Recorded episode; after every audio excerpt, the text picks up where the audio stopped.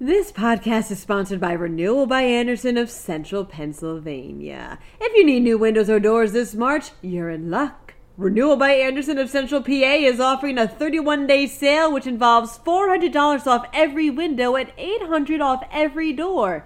And a free upgrade to smart sunglass. How about that?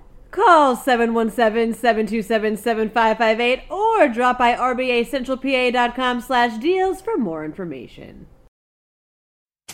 Pennsylvania state-owned universities are experiencing the lowest enrollment they've seen in decades. Meanwhile, someone spread ashes at Heinz Field. Wawa is introducing self-checkouts to some of its stores. Plus, Pennsylvanians apparently really like what they see in the mirror. I'm Claudia DeMiro, and you're listening to Today in P A.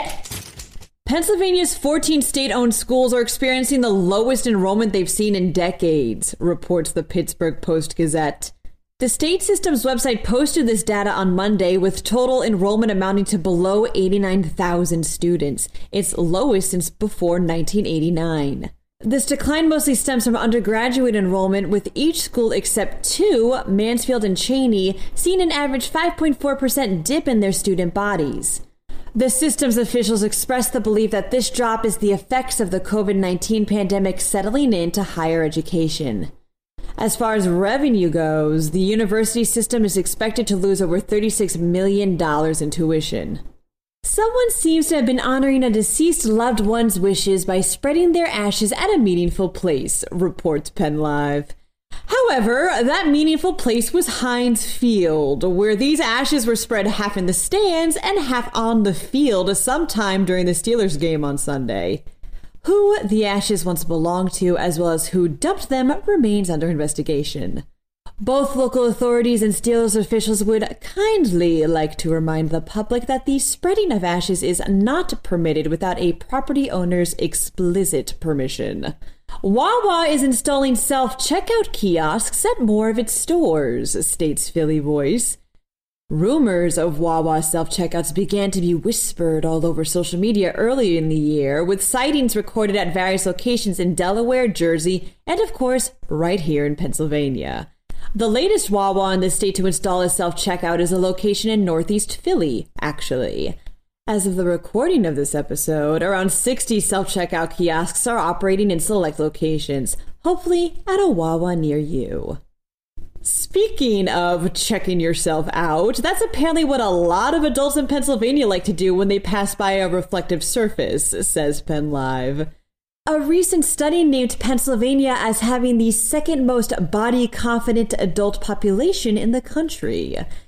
This very cheerful bit of information was discovered by online art gallery Singulart when they sought out to create a collection that would help to inspire confidence.